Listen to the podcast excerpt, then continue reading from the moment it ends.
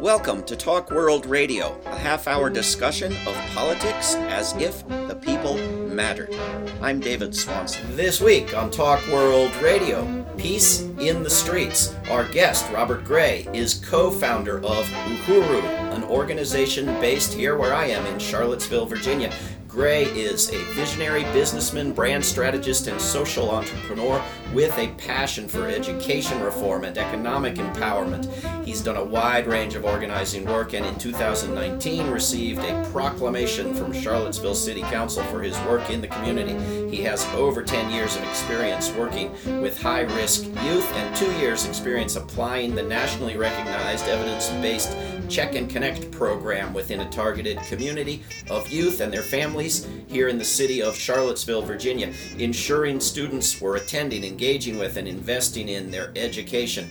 Uhuru's Peace in the Streets program has recently received support from the city of Charlottesville. Robert Gray, welcome to Talk World Radio. Yeah, thanks for having me. Thanks for coming on. So, so tell us about Peace in the Streets. What is it? How did it get started?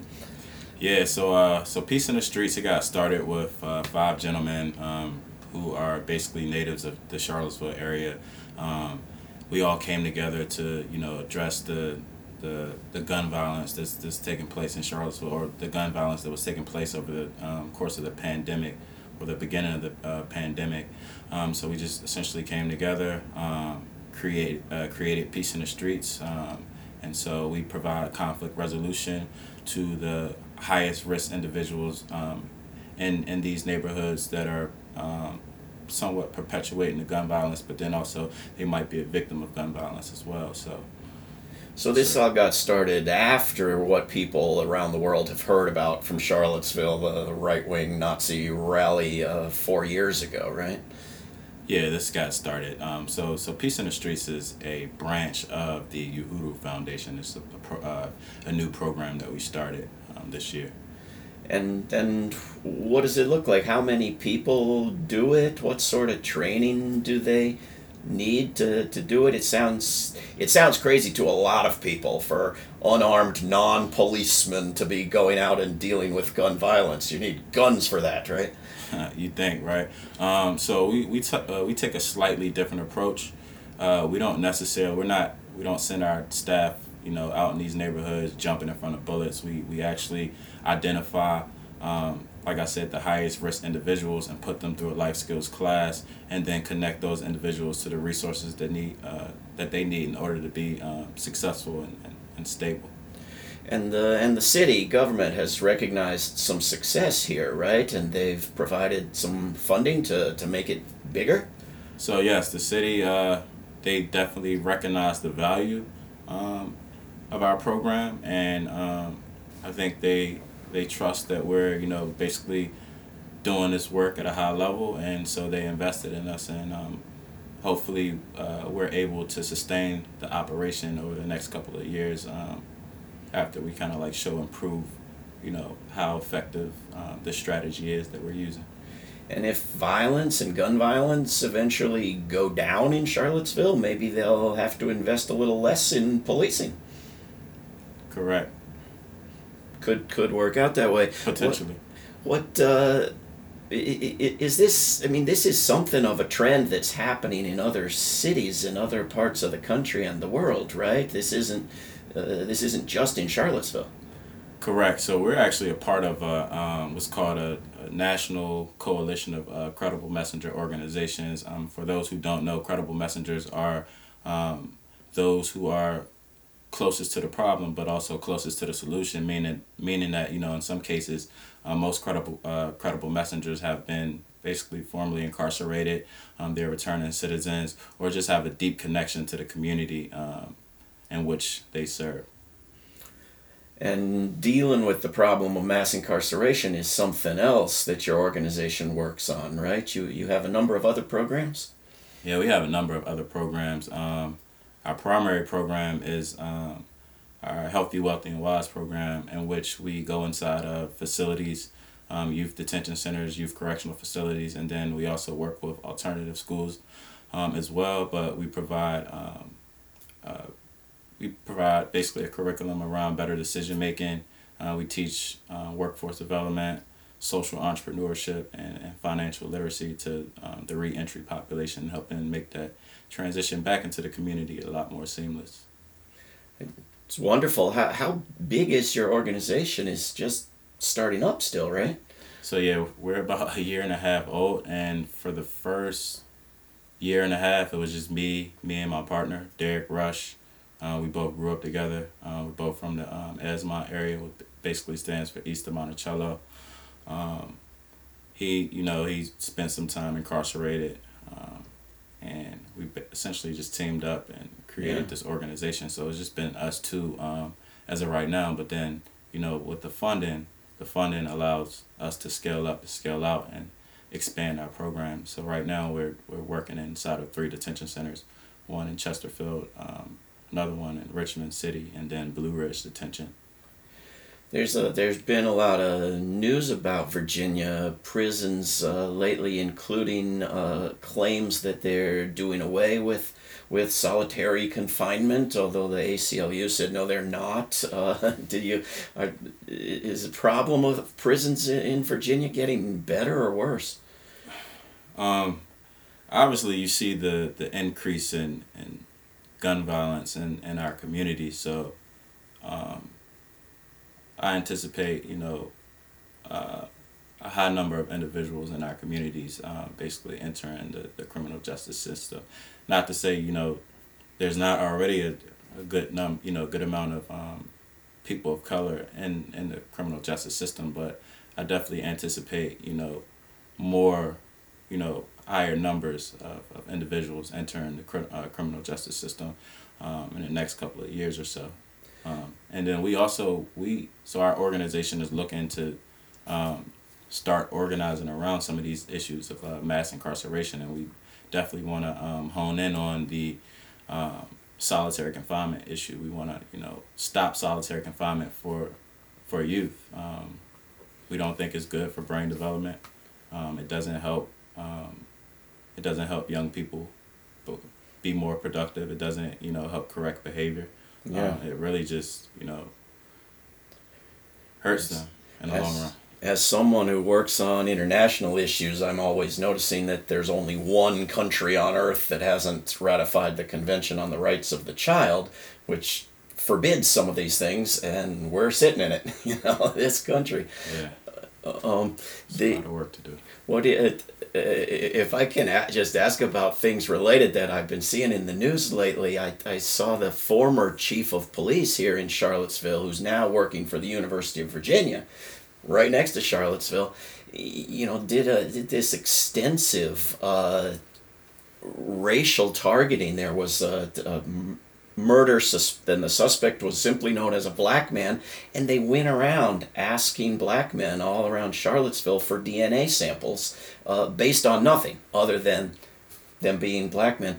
Uh, i mean what should should this guy be running security at the university of virginia now? Is there something wrong with with what he did? Um, i actually i'm not familiar with that. Okay. um, yeah, I'm not familiar with that, so I, I can't really speak on something. I don't really have enough information to speak on. That's that's admirable. Most people go ahead and speak. Uh, the uh, the the other thing I was that was coming to mind while you were speaking, uh, you know, when that fascist rally happened in Charlottesville, there were guns and guns fired on the streets, uh, and even when they had you know, anniversaries of that date and they blocked off downtown for fear that something would happen. They had all these signs that you can't blink, bring a stick or a camera or a slingshot or a knife or a tennis racket, but go ahead and bring guns. Guns is cool.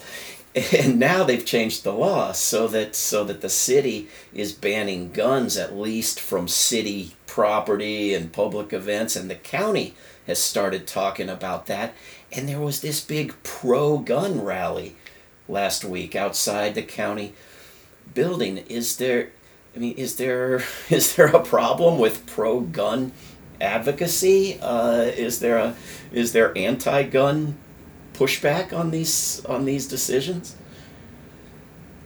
Again, uh, you know, I'm not the, the political guy. I try to stay out of the, the, uh, the left right game although I am a political science major, but again, I try to stay away from the, the whole left right, you know, ideologies. Okay, well let's let's talk about what you do with uh, with Uhuru, the new name of the organization. Um, what other projects are you working on, and, and how can people get involved?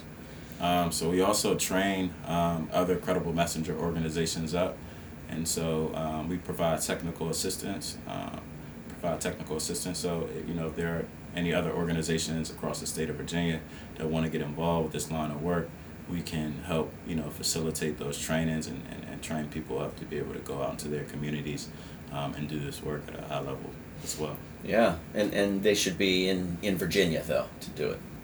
Yes.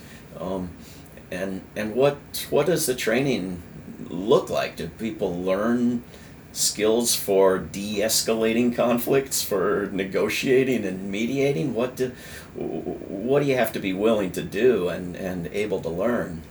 Yeah, so we, we go through a restorative justice training, um, and then we also go through a credible messenger training. And yes, it's just equipping individuals with um, the tools that they need in order to you know de-escalate situations and and basically uh, mentor youth. Yeah. Uh, I think we all could do with with more such training. Um, I don't I, I don't know uh, if I could be a credible messenger. You have to be uh, you have to meet the description of a credible messenger, right? Correct. yeah. So are you uh, are you are you seeking out more people now? Are you are you growing? Yeah, we're growing. We're looking to we're looking to basically bring on more credible messengers. Um, again, the city funded our organization, and so with that, you know, part of that plan um, is to, or a part of our plan is to essentially bring on more credible messengers to, again, do this work at a high level more efficiently and effectively. So. Do you think, uh, or have there already been, or do you think there might be people that you go out and work with who are high risk, who later become part of the program and themselves credible messengers? Yeah, that's our job. So uh, actually, we we're working with uh, one young man who uh, just turned 18, and we're looking to basically bring him in uh, and make him a, a co-facilitator uh, at some of the programs at some of the sites we run our program. So yeah, and um, and he was he was locked up. He was incarcerated uh, just last year. So he'll go through a training, and then we'll mold him into a leadership position within our organization. That's great. Do you do you work with people who are currently incarcerated with the goal toward getting them involved when they're out? We don't work with people who are currently incarcerated uh, because a part of being the credible messenger is showing that you you know made that transition and transformation in your in your own um, personal life. Yeah. And, and so if you're still incarcerated, I mean, although there are situations where, you know, individuals who are incarcerated have made that transition and, and, and transformed their lives from the inside. Uh, and so I guess it's, it varies, you know, it's, it's kind of like a case by case thing. Yeah. Yeah. The, uh, it, it, it's got to have helped uh, get government support and motivate people to take an interest uh, that there's been this this news and this movement around Black Lives Matter in, in recent years, right? Even if you're not, that's not your thing. Um, Right. That has to have helped wake people up to the possibility to even think through should we be sending armed, uniformed troops into every possible situation? Should somebody armed and trained to shoot a gun be the person telling you not to bicycle on the sidewalk and speed in your car? And so, are there other possibilities? Um, it has to have helped, right? Uh, yeah, I, think to some degree. Um, I studied the the political climate, you know, across the country in terms of like uh, police brutality and racial profiling, the whole the whole nine. Um, but I think one of our um, one of our niches is, is you know that direct service with the, the individuals who, who, who come from um, these under resourced neighborhoods. Um, because you know of course you know we deserve justice when whenever a situation like you know George, uh, George Floyd happens right with the, the whole police brutality stuff. And when a you know officer kills an unarmed black man um, we we demand and we deserve justice but at the same time you know we're working against um, basically uh, you know the the violence that's being perpetuated within our community, um, and so for me, I, I just want you know us to hold ourselves accountable, um, the same way we hold these these officers accountable. So um, we're basically working on both sides of the spectrum, fighting both. Um, yeah. Yeah. There's there's still today in here in Charlottesville, Virginia, uh, Robert Gray, a, a great deal of, of segregation and separation. I mean, you're working in certain neighborhoods. Do the other neighborhoods have a clue? Do people at the University of Virginia have a clue? Uh, or, or is there any involvement or support from across the city and the area? Because there's you know the, the legal racial segregation uh, doesn't exist anymore. It's still de facto largely there right? It was pretty pretty separated place. Yeah for sure. Um, charlottesville has, always been like that you know? Um, i was born and raised um, in, Ed, in the Edgemont area which is like 15 miles outside of charlottesville. And so i'm basically born and raised in albemarle county yeah. Um, and so yeah, I've seen it my whole life, um, even within you know the school system, you know, in the social realm. Um, there's just this division, uh, and most of the time, you know, we're divided by socioeconomic status, um, for the most part, and um, I think people are very much aware of the, the gun violence that's, that's taking place in these neighborhoods. You know, it comes across your your TV screen. You know, it's on the news, it's on the radio. Yeah. Um, and that was largely due to the pandemic. Uh, but you know, racism has been happening in Charlottesville, you know, forever. And um, I'm just happy, you know, there, you know, we have individuals out here in the community, we have activists out here in the community, um, raising awareness around um, the racism that the level of racism that exists in Charlottesville, and I, and I think there are people um, here in Charlottesville across the board who who definitely want to do the right thing and, and def- definitely want to help contribute to, to making this place more equ- equitable for, for everyone. Yeah. What can what can people do to help who are not the credible messengers or are busy or don't know much about it but want to help in some way? Um, always always uh, my saying is uh, wealth, wisdom, or the willingness to work. So you have resources that you can extend to, to grassroots organizations who are on the front line doing this work.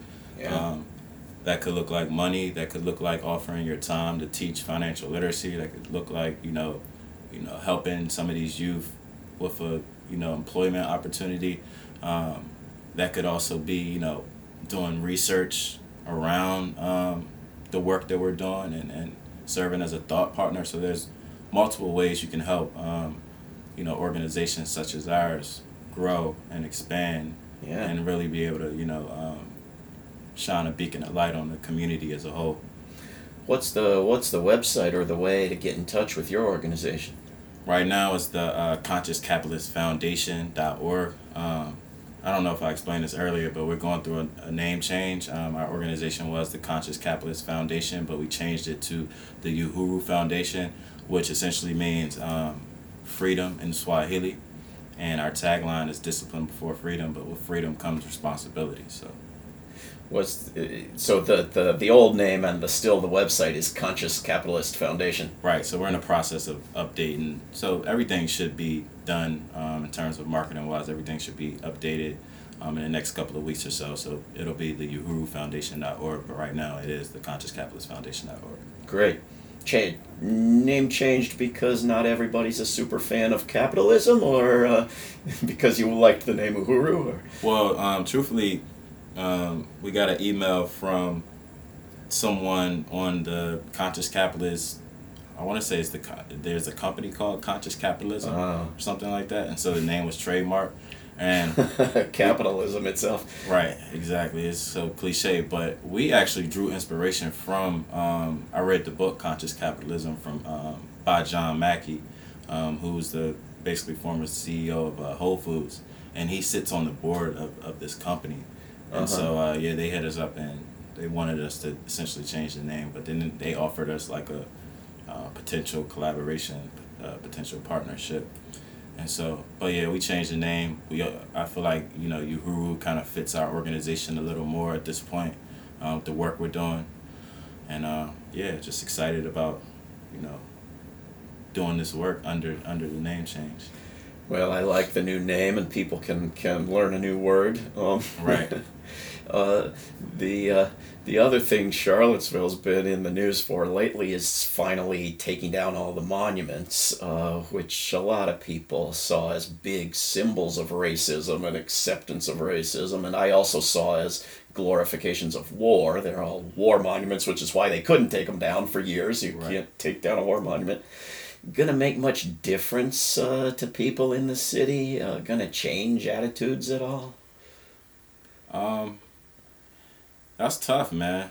You think about it, like you know, symbolism is is huge. Um, but I was always taught that you know, um, politics without economics is um, merely symbol without substance. So, you know, I'm more so about the the economic liberation um, of the underser- underserved and yeah. individuals who don't really have a voice as opposed to you know the semantics that that can be played around like symbolism and taking statues down. Yeah. But they both serve their purpose. Yeah.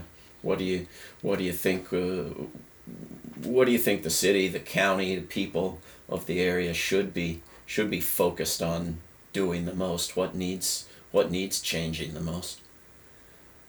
Um, there's a lot of things that need change. Um, like I said, I'm I'm a big I'm passionate about economic justice, um, but then also, you know, equity within like our educational system. So, I'm I'm just like I've been working with young people for the past ten years, so that's where my work is. You know, that's what I'm most passionate about. Yeah, and so people people who want to help with education, you mentioned financial literacy. There may be other. I mean, there are people around this area who are skilled and expert at all kinds of fields, and there's a right. big university and a couple of big hospitals and all kinds of businesses. Yeah. Can people contribute their their skills uh, that way, or contact you and find out? Yeah, I'm always I'm open for you know collaboration for partnerships if it makes sense. Then you know, we can move forward with the partnership. If not, then, you know, likely I'll, you know, pass you along to another organization that might be doing other work. Yeah, terrific. Um, what else? Uh, what else should people know? And what advice would you have if somebody wants to start up a similar organization in some other part of the world, uh, not near us here in Virginia? Uh, how do you how do you go about getting something like this started? Um, I think the, the the first thing is you have to have a real connection with genuine people, a genuine people, with the, the masses of the people who are considered the you know at the bottom, the the under resourced. Like we have genuine connections with people in this community because we come from these communities. So um, yeah. that's the first thing, and then the second thing is you have to be research and um, you have to know what you're talking about. You know you have to know what you're doing. You can't be you know there's a saying that says the the man with the um, the man with the experience isn't at the fate of the man with the opinion. So um, you know, part of being a credible messenger is having a certain experience. So you're not second guessing. You know exactly what's what because you've been through certain situations in, in your life. yeah. Yeah. Are they? You, know, you have firsthand knowledge, firsthand experience. Are is it mostly or exclusively men involved, or what about women? Right now, uh, it's it's predominantly men that we're working with, but we're definitely looking to partner with um, women who, who, who are basically doing similar work um, and, helping them start organizations um, similar to ours as well. So, yeah. Um, gun violence obviously is a big issue nationally, and everybody's got opinions, and some people have some degree of experience too. But uh, uh, uh, in a lot of people's opinion, a big part of the problem is how easy it is to buy the darn things. Uh, is is any sort of uh, you know restriction on how easy it is to get guns going to help much uh, or is it more a problem of the lives people are leading that motivate them to, to go out and engage in violence Um, that's a good question. Let me let me think about that and Okay. get back with you on if you if you decide to invite me back. Sure, I have sure. an answer for you. Okay, because uh, you know we've got a we've got a Congress and a president that promised various changes, and like every other issue, they haven't kept their promises yet. But uh, it, it seem it seems like you know making it more difficult to get the guns couldn't hurt when you're when you're dealing with the problem of gun violence. Yeah, but I mean, I look look at that through the you, you got to look at it through the lens of you know through equity through the lens of equity. I mean, you know most crimes are, or we say ninety percent of crimes are money related, and so. I, I always say that the fight isn't on you know we don't there's not a fight on a criminal justice system or mass incarceration. The fight is with poverty, right? You have millions of people living in poverty who are in survival mode who don't really know you know where their next meal will come from and then you're throwing then you're adding um, you know guns and all the uh, you know everything else to to to that problem of, of poverty and so then you just get like total chaos. And so we're living from a, a scarcity mindset in, in a lot of these under resourced neighborhoods. And so you know our work is you know getting people prepared to, to basically be productive. And a, a huge component of that is you know entrepreneurship employment you know we're teaching Yeah. financial literacy active income versus passive income right um, mutual fund stock market like these type of things um, just having a mindset an entrepreneur entrepreneur mindset and Yeah. being basically uh, being financially aware I still got the political mindset. I'm hearing, what about those promises to tax the rich and make college free and cancel student debt and all these other things we uh, we haven't got yet?